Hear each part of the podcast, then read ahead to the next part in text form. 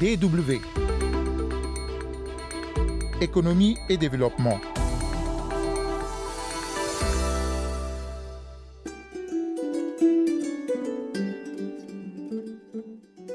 Repenser les politiques industrielles au profit de stratégies innovantes. Les pays africains misent sur les zones industrielles intégrées pour donner un nouveau souffle à leur croissance économique.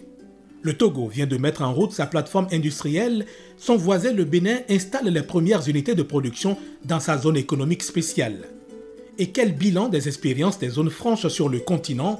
On parle de tout cela dans ce numéro d'économie et développement. Bonjour, c'est Rodrigue Guézodia au micro. Bienvenue à toutes et à tous. DW. Les concepts de zones d'activités économiques se multiplient en Afrique. Avec le regain d'intérêt des pays africains pour les zones industrielles, c'est une prise de conscience politique généralisée de l'importance de l'industrialisation qui s'opère. Avant les années 2000, les zones industrielles sur l'ensemble du continent africain n'atteignaient pas 50, selon les statistiques de l'Organisation internationale du travail.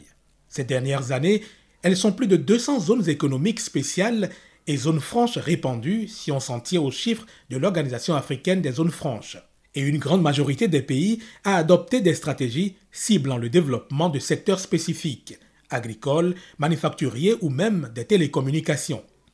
En 2018, Djibouti lançait, sur plus de 4800 hectares, sa zone franche internationale, estimée à 3,5 milliards de dollars et considérée comme la plus grande d'Afrique. De nombreux autres pays l'avaient précédé. L'Éthiopie, l'île Maurice, le Maroc ou encore le Gabon ont mis en place d'importantes zones économiques spéciales dont l'objectif est d'attirer, grâce à des avantages fiscaux, des investisseurs de toutes catégories, créer des emplois et promouvoir le transfert de technologies. C'est ce que développe également l'Ouganda, à l'instar du Bénin qui déploie lui un peu moins de 2000 hectares pour une zone industrielle dont le rôle économique est crucial, comme l'explique Laurent Gangbès, directeur de l'agence béninoise de promotion des investissements et des exportations. Mais le rôle de cette zone, c'est d'accueillir en un seul endroit l'ensemble des industries de transformation de notre pays. Notre approche, c'est de dire, au lieu d'exporter les emplois de chez nous, nous allons faire en sorte d'internaliser les emplois. Pourquoi? Parce que nous produisons de la matière première, nous produisons euh, des fruits, nous produisons euh, du, du, karité, nous produisons de l'ananas, du soja, nous produisons des tas de choses, mais nous ne les transformons pas sur place. Pas suffisamment. Mais, pratiquement pas, pratiquement pas. Et donc, euh, nous exportons les produits bruts. Notre ambition, c'est de faire en sorte, au lieu d'exporter les produits bruts, nous allons exporter les produits transformés dans notre pays. Ce faisant, je prends l'exemple de la noix de cajou, il y a des milliers d'emplois que, grâce à l'exportation de notre noix brute, qui sont créés en Inde et au Vietnam. Nous ne voulons plus ça. Nous voulons que ces milliers d'emplois soient créés dans notre pays.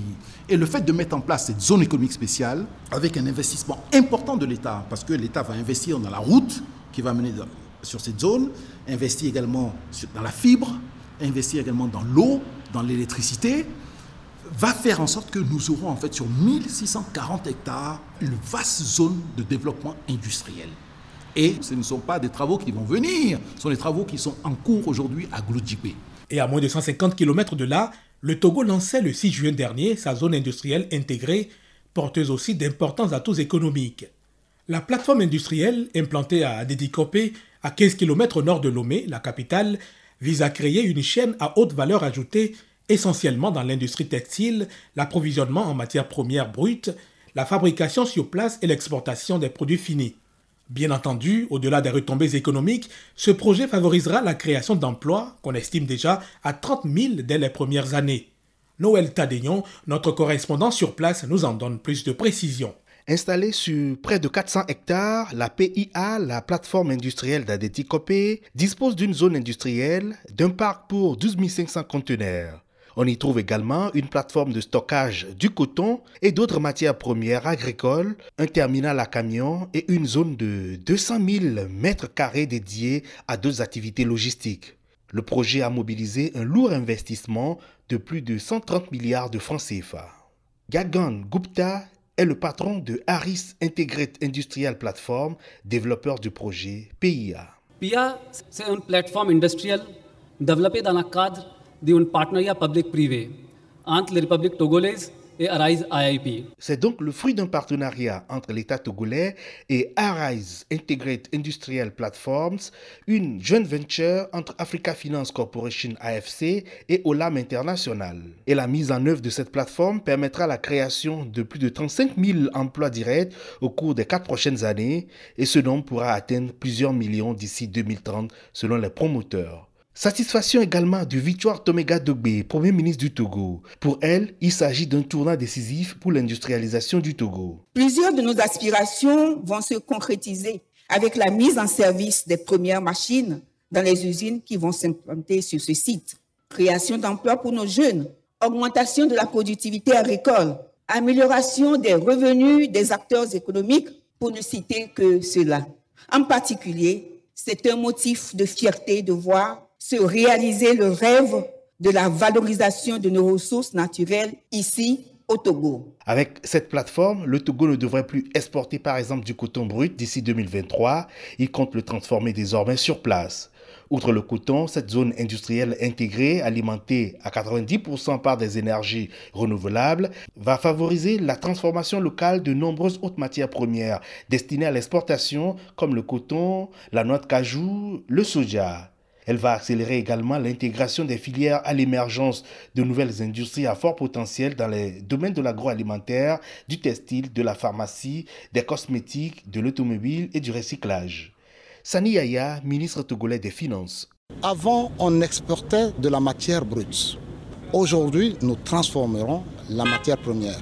Ça veut dire que nous allons diminuer nos importations en termes d'exportation d'ici à 2025, la plateforme va apporter près de 1 milliard de dollars d'exportation. Au-delà du Togo, la plateforme servira également les pays de l'Interland dont les produits et marchandises passent par le port de Lomé.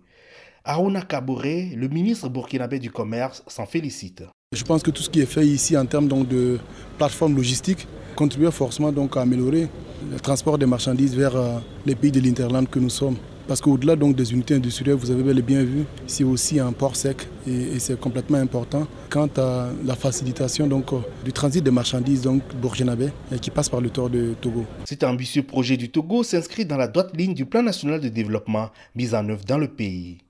Noël Tadegno à Lomé pour la Deutsche Welle. Et ce pays, comme beaucoup d'autres, veut ainsi libérer son potentiel en vue de renforcer son tissu industriel de manière à en tirer la croissance. Mais cette expérience n'est pas une première en Afrique. D'autres économies, à l'image du Sénégal et du Cameroun, avaient déjà opté pour ce modèle avec des résultats mitigés. Honoré Mondo Mombe, expert en commerce international et développement du secteur privé, estime qu'elles ont plutôt globalement échoué, n'ayant pas affiché de performances satisfaisantes. Il explique que c'est parce que ces pays se sont heurtés à plusieurs lois antagonistes. Les zones franches ont beaucoup plus été créées par enthousiasme, pas nécessairement euh, basé sur une cohérence économique et politique, d'où un gros problème. L'autre handicap, c'est la Banque mondiale. La Banque mondiale est venue dans les années 80 et autres avec ses plans d'ajustement structurel qui ont naturellement été des échecs parce que c'était des copies-collées très très mal structurées et ces échecs ont été euh, vraiment euh, cuisants la Banque mondiale dit au pays, OK, il faut optimiser les recettes fiscales, il faut euh, lever toutes les exonérations. Alors dans cette politique-là, de lever les exonérations, d'abroger tous les systèmes en faveur de l'attraction des investisseurs, a créé une espèce de conflit avec les zones franches. Parce que l'idée des zones franches était effectivement de faire le contraire, de mettre un cadre favorable à l'investissement, un cadre exonéré d'impôts, un cadre qui puisse permettre euh, de créer des emplois tout en favorisant l'exportation, une exportation qui serait un peu défiscalisée. C'est là le grand conflit parce que les pays devaient à la fois écouter la Banque mondiale et faire fonctionner les zones franches. Dans ce contexte, on n'a pas eu de résultat du fait que on ne peut pas écouter deux sons de cloche complètement contradictoires. Des pays qui ont un peu réussi l'exercice sont à peu près les pays, un pays comme l'Éthiopie a créé des zones franches industrielles basées directement au niveau des ports et telles que euh, le, textile et bien d'autres sont manufacturés au niveau du port et sont réexportés sans avoir un contact avec l'industrie locale, donc une protection de l'industrie locale. Mais tout en créant des emplois, tout en stimulant l'économie, tout en apportant quelque chose de plus à la gestion. Honoré Mondomombe se réjouit cependant pour des pays comme le Togo et le Bénin qui, pense-t-il, sont structurellement bien embarqués. L'agroéconomiste pense en revanche que pour réussir, ils doivent capitaliser les échecs des autres expériences en les rendant plus dynamiques et en les adaptant aux nouvelles réalités de l'intégration et de la dématérialisation. C'est des pays qui ont mieux géré leur port. Le port de Cotonou, par exemple, est beaucoup mieux géré que le port, euh, port et, ou le port d'Abidjan. La preuve est que les pays voisins vont importer à partir du port de Cotonou, et ce serait pareil pour le port de Lomé. Donc, dans ce genre de contexte, c'est pas facile, mais les autorités togolaises doivent intégrer non seulement les échecs des autres zones franches industrielles, mais aussi le nouveau contexte de zone de libre-échange continentale. Parce que le contexte de zone de libre-échange continentale oblige de corriger l'ancien contexte de zone franche. Parce que là maintenant, il va se poser un problème des règles d'origine qu'il faut harmoniser entre, entre, les États et il va se poser un problème de réexportation de la production de ces zones franches. Alors, s'il faut réexporter la production de ces zones franches, il faut absolument regarder l'exportation intra-africaine et optimiser cette exportation intra-africaine. Donc, il faut corriger l'ancien scénario des zones franches qui était beaucoup plus voué à l'exportation hors continentale. Donc, revoir la copie et actualiser la copie. Honoré Mondomombe espère un commerce international et développement du secteur privé, à qui nous disons merci. Merci à vous aussi pour votre fidélité au programme de la radio internationale d'Allemagne DW. Ce sera tout pour ce numéro d'économie et développement que vous pouvez retrouver en podcast sur notre site www.dw.com/français. On se retrouve la semaine prochaine. D'ici là, prenez soin de vous.